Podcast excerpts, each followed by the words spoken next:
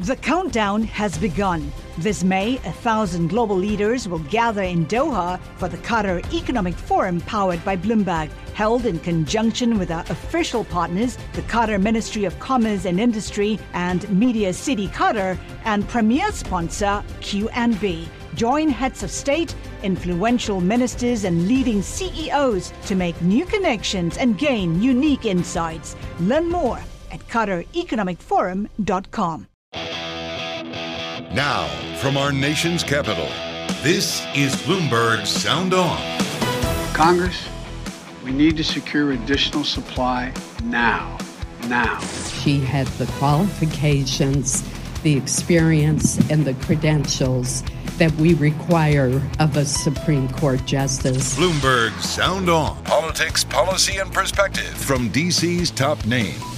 Touchdown confirmed at 6:28 a.m. Central Time. We are like my space brothers and space sister. Bloomberg Sound On with Joe Matthew on Bloomberg Radio. President Biden makes a cry for more COVID money. U.S. intelligence says Putin is being misled by his own advisors. And Judge Ketanji Brown Jackson picks up a Republican vote. How about it? Welcome to the fastest hour in politics. I'm Joe Matthew in Washington, where we will be joined momentarily by Congressman Brian Higgins, Democrat from New York, member of the Budget and Ways and Means Committees in the House. We'll get analysis from our signature panel. Bloomberg Politics contributors Jeannie Sheehan Zaino and Rick Davis are with us for the hour. An American astronaut sets a record for the longest space flight ever and gets a ride home from the Russians. We're going to talk space relations with a pilot and author named Jeff Wise, Bloomberg columnist, who says the space station is now suddenly facing a dire future. So much for de escalation, right? The reversal in the markets you just heard about from Charlie followed a reversal in the narrative around Ukraine. Your skepticism was apparently well deserved after Moscow had said it was cutting military activity in Kiev and across the north. Today, the Kremlin says no breakthroughs. So nothing has really changed with Russia. And the White House says Vladimir Putin, well, doesn't actually know what's going on anyway. Citing U.S. intelligence, White House Communications Director Kate Bedingfield in the briefing room today says Putin's inner circle, whatever that is, won't tell him the truth. I certainly am not a spokesperson for the Kremlin and cannot speak to what is in Vladimir Putin's head. Uh, what I can say uh, is, of course, we have information that Putin felt misled by the Russian military, which has resulted in persistent tension between Putin and his military leadership. Mm-hmm. We believe that Putin is being misinformed by his advisors about how badly the Russian military is performing and how the Russian economy is being crippled by sanctions because Imagine his senior advisors are too afraid to tell him the truth. Yeah, I bet he didn't love that. Uh, this after the president spoke to Volodymyr Zelensky today. Call ran about an hour. It was not the war, though, that President Biden talked about in an address to the nation today. It was COVID, making another call to Congress to pass COVID relief money. Congress has to provide the funding America needs to continue to fight COVID 19. Well, we're, we're already seeing the consequences of congressional inaction. The monoclonal antibody, take monoclonal antibodies, for example. Yep. They've helped save lives. This isn't partisan, it's medicine. That's a pretty good line. Uh, I bet you hear it again. President says testing kits are also running out, vaccine supplies will follow. And that's where we begin today with Congressman Brian Higgins, Democrat from New York. Congressman, welcome back to Bloomberg. Happy to be with you. I know you're getting busy on the president's budget that dropped this week, $5.8 billion. Uh, before we talk about next fiscal year, though, I'd like to ask you quickly about this one that we're in because Congress did not include the COVID funding that the Biden administration requested, as you well know. And you probably heard the president on this again today asking for money for testing for therapeutics. Can you tell our listeners if these programs will be funded this year? Well, they have to be funded. I mean, we saw what happened to the economy over the past 24 months and the amount of money that the federal government had to spend uh, to develop vaccines to keep the uh, American economy and, by extension, the world economy from collapsing. So, not to be prepared for the next iteration of this virus is, is foolhardy. So I suspect that Congress will be very receptive to the White House's uh, request to provide more COVID testing and other uh, forms of funding. Well, I know there was a lot of pushback on this the first time around with the omnibus from from Democrats as well. It wasn't the typical COVID politics here. There were concerns about offsets and using unused COVID money in the states. Do you think this should be offset if it's a standalone bill? I don't think it's it, it is important. Look, if we can can finance uh, three wars in the Middle East to the tune of six trillion dollars off budget, we can certainly uh, fund uh, COVID relief uh, for the people of America, uh, whether it's you know on budget or off budget. Yeah. Uh, but the reality is, we can't afford not to do it because we have seen uh, over the past two years uh, what a devastating impact it has, not only in terms of lives uh, and illness, but Right. also uh, in terms of the economy. There have been reports that there could be a deal on this at some point soon. Are you hearing that? What are you hearing on the committee level about that? I'm hear- hearing that there will be a deal, and it's a question of you know what the contours of the deal are. But I'm certain that it'll provide the kind of relief that's needed. In terms of this new budget, as I mentioned, the White House says it seeks fiscal responsibility in lowering deficit spending by a trillion dollars. Uh, that relies, though, on a minimum tax on income and unrealized gains for the super wealthy. Do you support that approach? Uh, I support looking at that. I mean, keep in mind there's you know a strategy that people buy an asset, build an asset, borrow against the asset, and then they die never paying taxes on very significant uh, wealth accumulation. And I think that you know you, you look at people that are making a lot of money, uh, they should be paying something, and uh, everything they're doing is perfectly legal under the current tax code. Yeah. But I think we have to find a way to capture uh, a, a fair contribution from from those folks. I have to admit, Congressman, uh, we're hearing you know about a backlog of tens of millions of tax returns this year. We, you, wouldn't you have to infuse a lot of money to the IRS to beef up the the workforce to help enforce those rules?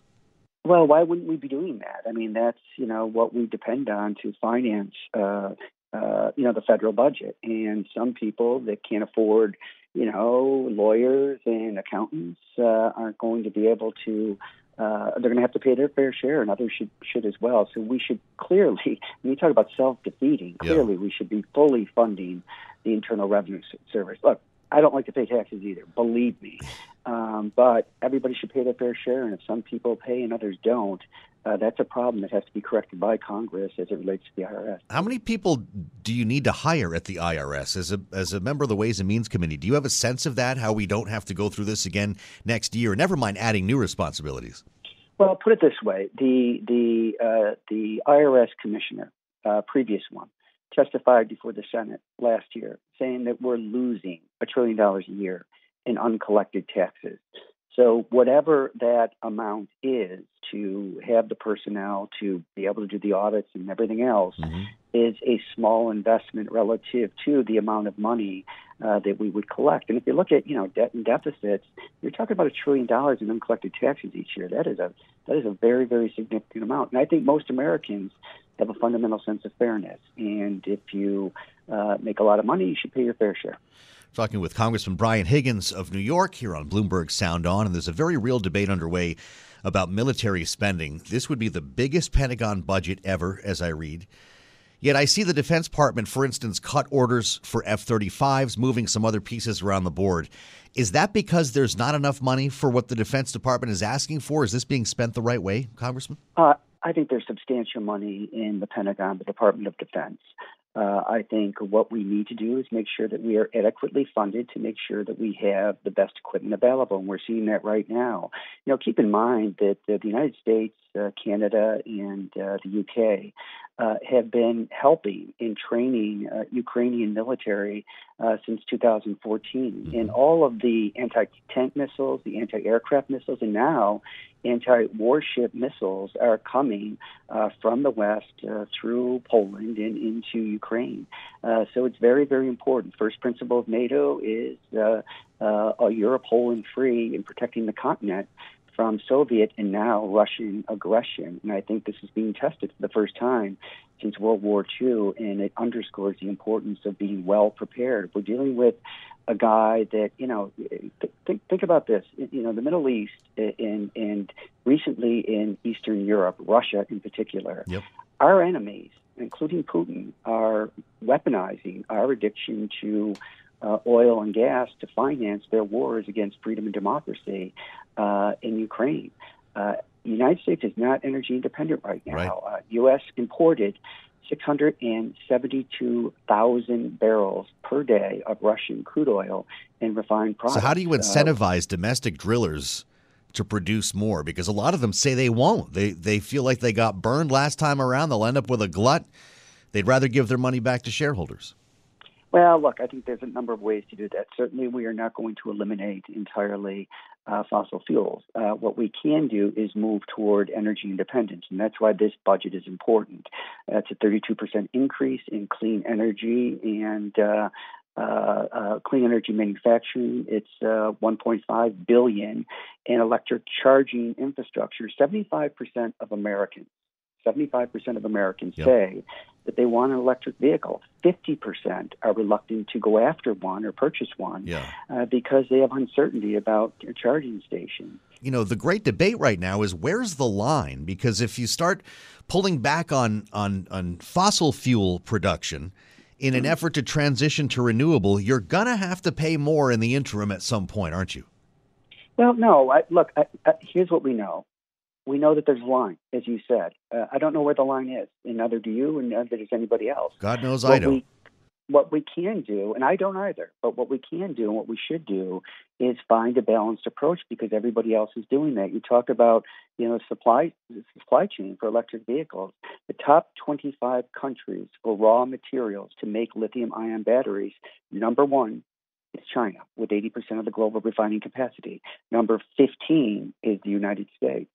So we just have to do much, much better. Look, yeah. the, you know, the, the, the Stone Age didn't end because we ran out of stone, and the oil the oil age won't end because you run out of oil. That's a good. The one. oil age will end when you come up with a cleaner, quieter, uh, uh, uh, eventually cheaper uh, way to do it. And uh, we know that you know innovation, by its very definition, is yeah. inefficient. It's trial and error.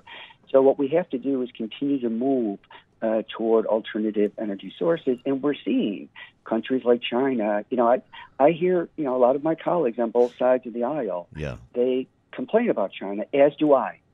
But we have to be tough on China, but we have to be tougher on ourselves about China. Well, how about you pass that China Competes Act? It d- definitely needs to be done. One version was passed in the Senate, another in the House. We will reconcile the differences and get yeah. that done.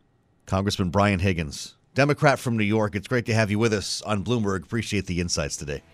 Thanks, Joe. Take care. Coming up, we assemble the panel with the latest on Ukraine and news on President Biden's pick for the Supreme Court. At least one Republican will vote for Ketanji Brown Jackson. Rick and Jeannie are up next. I'm Joe Matthew. This is Bloomberg. Hi, I'm Ron Kruszewski, Chairman and CEO of Stifel. Financial advisors, if you're not growing your practice, you're losing market share. Stifel is a growing entrepreneurial, advisor centric firm built for successful advisors like you. Imagine having the resources of the largest wirehouses and the support of the boutique shops, but none of the bureaucracy to get in the way of you serving your clients. At Stifel, it's your business, your book, your clients. I always tell the advisors we're recruiting, I want you to come to Stifel and double or triple your business. Most of them laugh and shake their heads, but I'm serious. Don't take it from me, take it from Stifel's number one finish in JD Power's 2023 U.S. Financial Advisor Satisfaction Study. So, there's a reason why 148 financial advisors joined Stifel last year. Come join us and find out why Stifel is the firm where success meets success. Visit www.choosestifel.com com. Stifel Nicolaus and Company Incorporated, member SIPC and NYSE. The countdown has begun. From May 14th to 16th, a thousand global leaders will gather in Doha for the Qatar Economic Forum powered by Bloomberg. Join heads of state, influential ministers, and leading CEOs to make new connections, gain unique insights, and uncover valuable opportunities in one of the world's most rapidly rising regions. Request your invite for this exclusive event at QatarEconomicForum.com.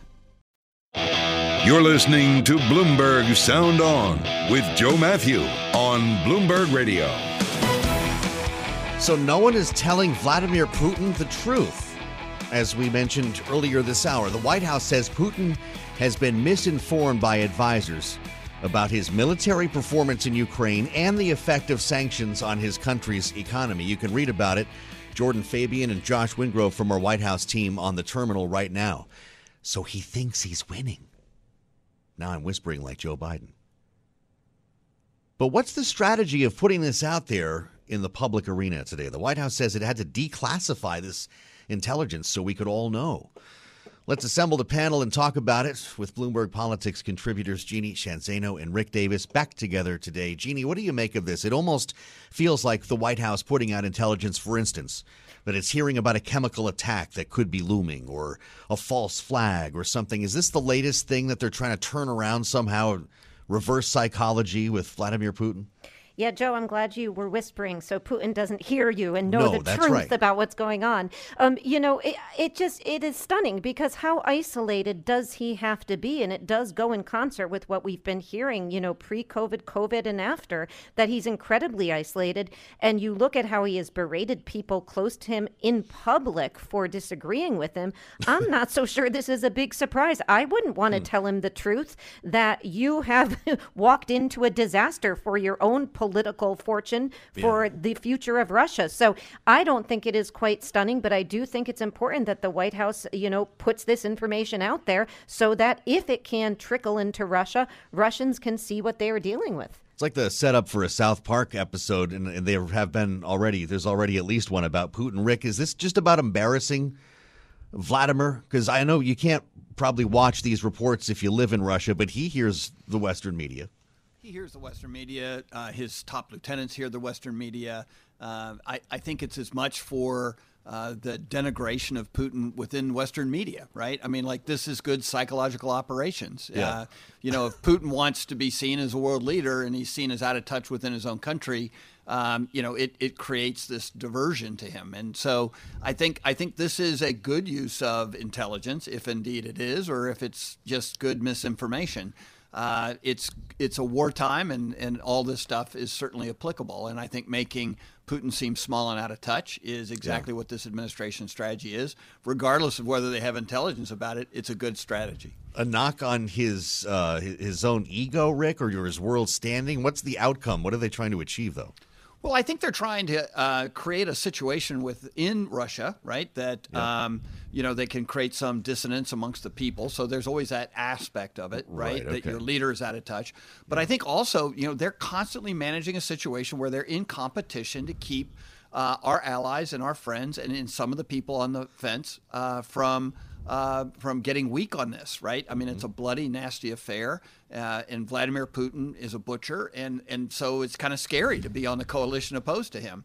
And I think all this helps keep that coalition together and keep people who otherwise might be siding with Putin uh, to uh, think twice about that. One of the other big breakers today, uh, and it may not have come as a huge surprise to you, but but the, we learned that Judge Ketanji Brown Jackson, President Biden's Supreme Court nominee, will get at least. I love these headlines. Will get a bipartisan vote. How about at least one Republican vote? Guess who? I decided that she had the qualifications, the experience, and the credentials that we require of a Supreme Court justice and warranted my support. Susan Collins, Republican from Maine. Jeannie, you're not surprised, are you? I, I'm not surprised. No, Susan Collins has had a history um, of voting for Supreme Court nominees, many of them, and she was one of the couple people that we thought maybe if there was a Republican to go over. And, you know, surely the White House is very, very happy about this turn of events and this announcement. You know, from a broader perspective, the idea that we are now describing one vote from a Republican as a bipartisan win tells you where we are. It says a lot about the media. too. It, it, it does. And, and, you know, there may be a few others. You know, Mitt Romney, some people are saying Thom Tillis, you know, Yeah. Bill Hagerty. There's a few others. Maybe she gets two or three. You know, it doesn't, it's not how I learned how to define bipartisanship when I was a student, but things have changed at this point. Well, so I'll ask the dumb question, Rick. Does this, does this give anyone cover to, to vote as well uh, from the Republican side of the aisle? No, uh, Susan Collins is a maverick on this stuff. I mean, remember, she voted against Brett Kavanaugh. I mean, like, so Yeah. maybe she's just counterintuitive when it comes to Supreme Court nominees. And, uh, and, and look, I mean, she is very independent. She just won re-election, hard-fought race. I, I think shame on a lot of Democrats who oppose her because she might be the best Republican they could have uh, in that coalition. So uh, I think we've all known that this was a done deal, you know, since the get go, as long as the Democrats could hold their own ranks. Since Manchin said so, yeah. Yeah, this nominee was going to make it through. So uh, I think it's a nice signal. Uh, I think it helps the Republican Party to have somebody look at this and say, yeah, you know, we're going to cross the aisle on this. Right. Whether it creates a stampede of one or two other Republicans, I I would doubt it. but um, you know, we'll we'll we'll see shortly. A stampede, says Rick Davis. Uh, Kyrsten Sinema's a yes, I presume, Jeannie, right? So how's this going to go down as one of the, the, the closest Supreme Court votes of all time, therefore a reflection upon society? Or is this just what people expect from Washington? No matter what we're voting on, it's cut down the middle. I love how Rick is saying stampede with maybe one Yes, or two more. so, you know, I think people are expecting that it's going to be very tight, and and it is. It is where we are in this moment. It's important to say she met twice. The second time yesterday with Susan Collins, and Susan Collins attributed that conversation to alleviating her concerns. So that does speak about Ketanji Brown Jackson. But this is mm-hmm. where we are, and provided everybody is healthy and shows up, we're probably looking at you know 51, 52 for her, and that's about it. It'll be April 4th, from what we understand, but we'll keep posted on that. Rick and Jeannie will stay with us, our signature panel on the Wednesday edition of Sound On. As we turn to space later for some direction on this planet, Jeff Wise will be with us on the fastest hour in politics. This is Bloomberg. It was a refreshing sight today, at least a diversion, to see a Russian Soyuz capsule touch down in Kazakhstan with two Russian cosmonauts and an American astronaut named Mark Vande Hei aboard. Vande Hei actually set a record, longest human spaceflight, as we heard from the NASA play-by-play. Vande Hei and Dubrov completing 355 days in space. A uh, very long mission that began uh, last April 9th of 2021 with a launch on the Soyuz MS-18 spacecraft from the Baikonur Cosmodrome in Kazakhstan. 355 days in space. The Russian commander Anton Shkaplerov thanked his crew, who he called his space brothers and space sisters, the image of them embracing before they left, all against the backdrop of the war in Ukraine. The future may not be so inspiring. We've talked about this a little bit. Jeff Wise, now writing for Bloomberg Business Week. The space station confronts a dire future as U.S. and Russia ties collapse, and he joins us now. Jeff, thank you for being here. Russia controls the thrusters, right? The propulsion system that keeps the space station in orbit. What happens if they bail on this partnership?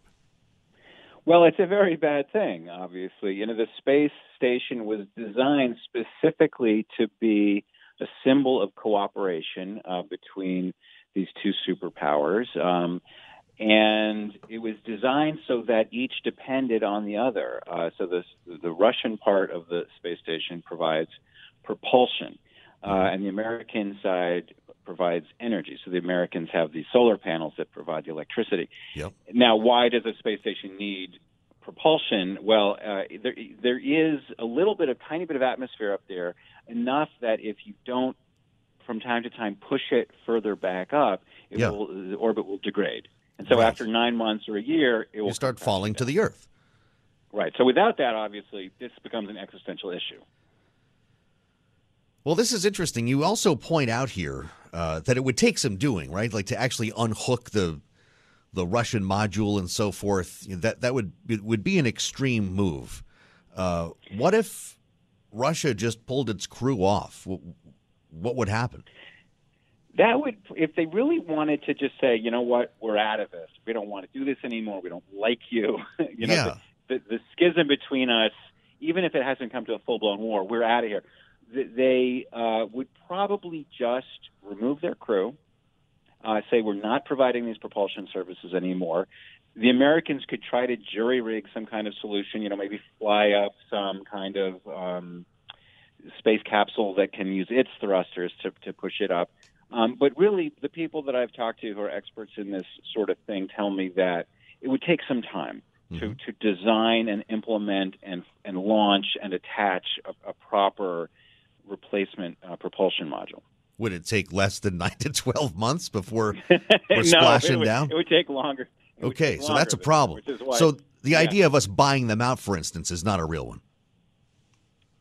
Well, that's that. We don't know what they're really. What you know, the, the unpredictability of the Russians seems to be a, a motif lately. Yeah. Um, they've they've sort of made these threatening announcements, um, sort of slightly ambiguous. They they most recently Dmitry Rogozin, the the head of Roscosmos, the Russian equivalent of NASA, said that um, they that they are giving a deadline, which is tomorrow uh, by which if if uh, the U.S. and the West hasn't lifted certain sanctions that target Roscosmos, Yeah. that they're going to retaliate.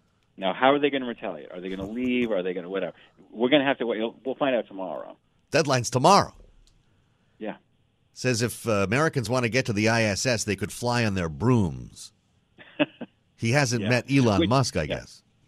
Well, you know, he, he this was an echo of a comment he made back in 2014, where we really were completely dependent on the Russians for human space launch.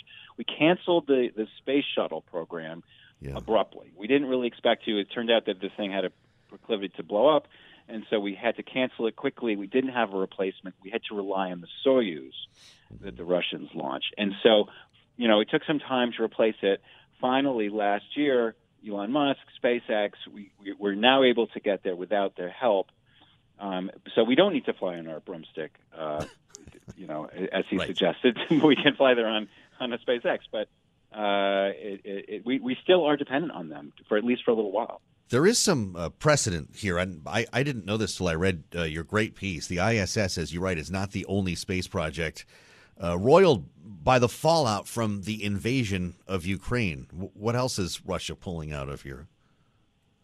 Well, Russia had been involved in in, in other kind of less huge projects. than Right. Realizing station, it's you know, not on this scale. Yeah, uh, but they they were involved in a uh, French launch facility uh, in uh, South Africa, uh, South America. Uh, they were involved in a, a Mars probe um, as well. They, you know, they a big business of the Russians is launching satellites from Baikonur in Kazakhstan, and they had um, a massive contract to launch these um, OneWeb satellites. These were going to be a rival for Elon Musk's constellation of, of internet satellites. Uh, and they were already there. They were all ready to launch. And the war happened, the sanctions happened. Russia got, you know, testy and said, we're going to cancel this. And as I point out in the piece, like, it really looks like they've essentially killed their entire commercial launch uh, uh, industry, which is a big one. And frankly, Russia has two kinds of industry. It has like raw materials, primarily oil and gas, and it has like a certain a certain amount of high tech, like aircraft and spacecraft and, and space launches. And so for them, in midst of this crisis, to essentially cut off their nose to spite their face, uh, th- th- there's a lot of um, one might say irrational behavior apparently on the part of the Russians. So, are we walking into? Uh, I, I, do you even call it a space race anymore? With other nations uh, involved, you know, China's got its sights set on the moon. What a new level of competition if the partnership ends with the U.S. and Russia, or do they not have any money to invest in space anymore? I mean, the whole thing is such a mess. I, I, I don't think really the world space launch industry or the commercialization of space is really going to suffer, frankly, from the loss of the Russians because of, as you say, Elon Musk coming on, the Chinese coming on, India. You know, it's it's there's more and more people who have the technical capacity to put things in orbit more cheaply, probably than the Russians are able to do it. So that's not really the issue. Um, but the issue is, you know, why did we get them involved in this in the first place? Because we wanted to, a, symbolize the peace between these, you know, long time at odds superpowers. And we wanted to, you know, um, give them jobs other than like launching nuclear weapons at people. You know, they have a very capable launch capability, um, and we would rather use that they use it for peace. And so, obviously, all that is very much, um, pardon my pun, up in the air. What is the plan right now? The lifespan of the ISS, if all this goes Well- as scheduled. Well, it, it's a bit ironic. Uh, the whole thing was scheduled to run down in uh, 2024, and the Biden administration, just at the very end of December, had said, "Hey, we want to keep this thing going. You know, it still has some life left in it. It's you know." It is this kind of magnificent and massive uh, piece of engineering that's floating around up there in space. Let's keep it going until 2030. The Russians haven't really signaled that they're on board for that themselves, but since we pay for it anyway, I, I think we sort of assume that they'd go along for the ride. Right. Uh, you know, but who knows? But it does have a certain limited lifespan. Already, there's a lot of equipment that's on the ISS that has passed its lifespan and doesn't work anymore. Hmm. There comes a point where you just can't keep it going. It will have to deorbit. It will burn up and probably fly into the Pacific Ocean or something. We'll dump that sucker in the ocean. As you write, there are now five Russians, four Americans, and a German on board. Of course, we had the two departures, or the three departures here uh, today. And some Right. think a Russian pullout would be good riddance. Is that how this story ends? That's right. Well, I talked to a, a person who is in a space uh, foundation here on Earth and is, has been watching this, a, a former uh, ground controller from uh, NASA, and just feels like, you know, enough of this nonsense. Like, we don't really, you know, there was a time when, you know, the ISS dates to a time when the Soviet Union had just collapsed. There was hopes for democracy and capitalism and sort of the prospect of Russia rejoining the modern world order Mm-hmm. that whole project seems somewhat bankrupt at this point, and I think maybe it's just time to say, you know, let's. It's sometimes a divorce is just exactly what's needed. Jeff Wise, thank you. Appreciate your time. Find the column, uh, Bloomberg Business Week. Even if you just do a news search for NASA in the terminal, it'll come right up. I was looking forward to that conversation. I am really compelled by this story. How's this going to end? It's a real bit of symbolism here for what's going on. And we salute the explorers here on Sound On, who bring us a little perspective on a day like this from their very different worldview. People have problem on Earth, on orbit. Uh, we are like, uh, we yeah, not like, we are one crew, and I think uh, ISS is like symbol of the friendship and cooperations and uh, our, and like symbol of future of exp- exploration of space. And thank you very much, my crewmates. We are like my space brothers and space sister. 300 copy. Communications stopping. We're preparing for landing. We should uh, see the horizon uh, momentarily. There's one of the Russian Mi 8 helicopters as we stand by for touchdown. Touchdown confirmed at 6:28 a.m. Central Time, 7:28 a.m. Eastern Time, 5:28 p.m. at the landing site.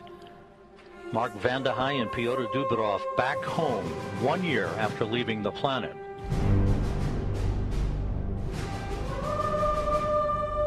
Some of the sounds from today's return mission to Earth, as you would only hear on Bloomberg Sound On.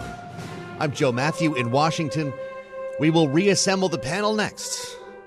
Success is more than the final destination. It's a path you take one step at a time. It's discipline, it's teamwork, and it's the drive and passion inside of us that comes before all recognition. It's what Stifel's been doing for over 130 years. Quietly, yet strategically, Stifel's become one of the fastest growing wealth management and investment banking firms in the country. Our financial advisors go beyond traditional wealth management to provide clients with direct access to one of the industry's largest equity research franchises and a leading middle market investment bank because success is the drive it takes to keep climbing, the passion to keep investing, the best of each of us made better by the best in all of us. And that is where success meets success. Start your journey at stifel.com. That's S T I F E L.com. Stifel Nicolaus and Company Incorporated, member SIPC and NYSE. The countdown has begun. From May 14th to 16th, a thousand global leaders will gather in Doha for the Qatar Economic Forum powered by Bloomberg. Join heads of state, influential ministers, and leading CEOs to make new connections, gain unique insights, and uncover valuable opportunities in one of the world's most rapidly rising regions.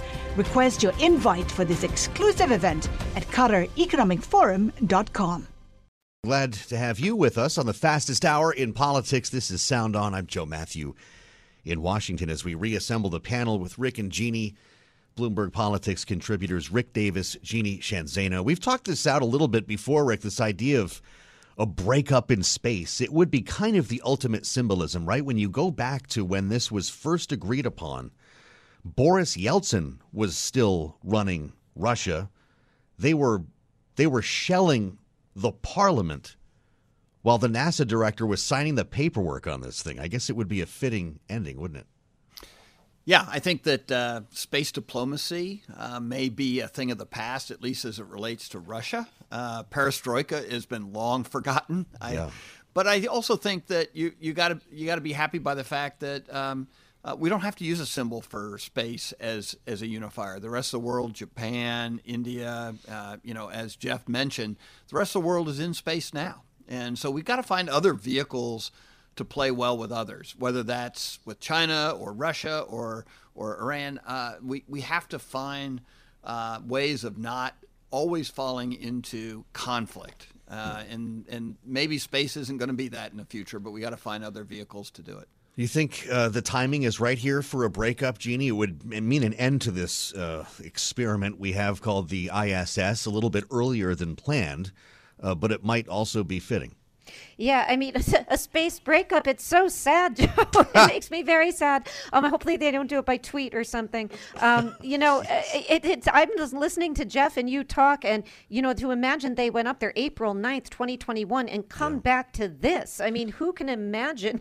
you know, obviously they've gotten the news while they're up there, but, it, you know, Sure. that long they're up there to come back to this. And now to think that this relationship, which has been long, and, and you listen to some of the, the you know, the NASA asked, uh, administrators like Bill Nelson and others talk about what a fruitful relationship this has been. It, you know, I, I do think it's a bit of a loss. It may be time. And if you look at the White House's budget that was released yesterday, you see that there is some funding for commercial space stations. They are increasing that. And so there may be a movement afoot, and certainly sounds like there is, to replace the ISS and to move in another direction. And that may be where we're headed. Well, the fact is, we're not. Look, as as we just discussed uh, with Jeff, this is over in a couple of years. No matter what happens with Russia, Rick. Once we go back to the moon, as is the plan at the moment. I mean, we're not going to be cutting any new deals here. This is back to the U.S. and space on its own. No. Uh, not necessarily. Uh, there are constant talks with other agencies in the Middle East. Uh, a lot of the uh, Middle Eastern countries, GCC, are getting into the space game. India has become a sort of late entrant and very anxious to create uh, partnerships around space. Uh, as I mentioned, Japan, not to mention the fact that China is already doing their own platform in space like this. So uh, I, I don't think it's a solo mission. Uh, and, and right now, the ISS isn't going anywhere, right? As Jeff mentioned, we pay for it. If the Russians don't want to ride up there, that's fine. We can find our own way there. and, uh, you know, Elon Musk uh, is, is probably the general beneficiary because when they kick out people like OneWeb, uh, who had you know uh, hundreds of li- uh, uh, satellites to launch, they Mhm. just go find a ride with somebody else. Uh, Right. There's no lock on that business anymore. So it's it's good for that industry. It's bad for you know sort of the diplomacy side. But I think you got to look past diplomacy. This is not anymore your mother's space program, right? This is uh, a real market. There's commercial value in it. There's strategic importance to it. It's a moneymaker. Uh, and, uh, and And, we've got a space force for crying out loud. and we got a space force. When's the first Space Force briefing going to be anyway? I still, I don't, I need a, like a Space Force credential or something. Uh, Jeannie, well, I'm, I'm waiting for the space hotels. I think Jeff Bezos brings the coda to this story. Yeah, yeah, the space hotels. I can't go up. I, I'm I'm too nervous, but I can watch all of you, you and Rick and everybody go up. I will wave to you. You will have fun in the space hotel. Um, you know, it seems like everybody is going up lately, so I think the guess that's time the has come. So, uh, guess who came up in the White House briefing room today? Uh, it's been a while since we've heard somebody actually say the name out loud. Donald Trump. And there's a story about this on the terminal by Mark Niquette, who covers uh, politics for us. White House blasts Trump just as he tries to temper Putin praise. And I'll tell you what, Kate Bedingfield, the communications director at the White House, was ready for this, even looked down and read her answer. So I'll back up to tell you what this was all about. As you might remember, uh, he's had a lot of nice things to say about Vladimir Putin and even called on him in a recent interview. As he did back in the campaign for Hillary's emails, he called on Vladimir Putin to release information about Hunter Biden and the, the contribution that he says the Biden family received from the wife of the mayor of Moscow. This is, I, I hope you followed me on that. This is how he put it to something called Real America's Voice. As long as Putin now is not exactly a fan of our country, let him explain where did, because Chris Wallace wouldn't let me ask the question. Why did the mayor of Moscow's wife give the Bidens, both of them, three and a half million dollars for that's a lot of money. She gave him three and a half million dollars. So now I would think Putin would know the answer to that. I think he should release it. I think we should know that answer. This is like deja vu. And he doubled down on it, and he's sitting at Mar-a-Lago. But why is it that the mayor of Moscow's wife gave the Biden family three and a half million dollars? I think Putin now would be willing to probably give that answer. I'm sure he knows.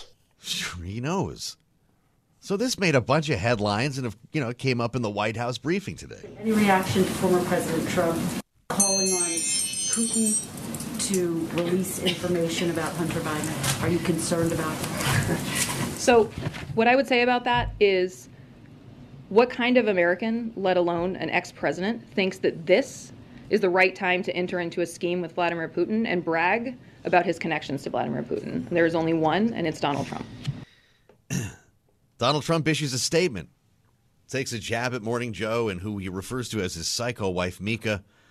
Uh, says, I hear that very low rated Morning Joe thinks I should not be asking Russia what the three and a half million that Hunter and Joe got from the mayor of Moscow's wife was for. He goes on to write the fake news is also saying I called Putin a genius when actually, to be precise, I called his buildup on the Ukraine border before the war started genius because I assumed he would be easily able to negotiate a great deal for Russia.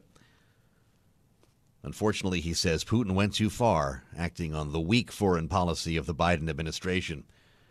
But backing off from that, of course, well, he did essentially, well, he did call him. This is from February. I went in yesterday and there was a television screen, and I said, "This is genius." That's the Putin genius. declares a big portion of the Ukraine of Ukraine. Putin declares it as independent. Oh, that's wonderful. So Putin is now saying it's independent, a large section of Ukraine. I said, How smart is that? Oh. And he's going to go in and be a peacekeeper.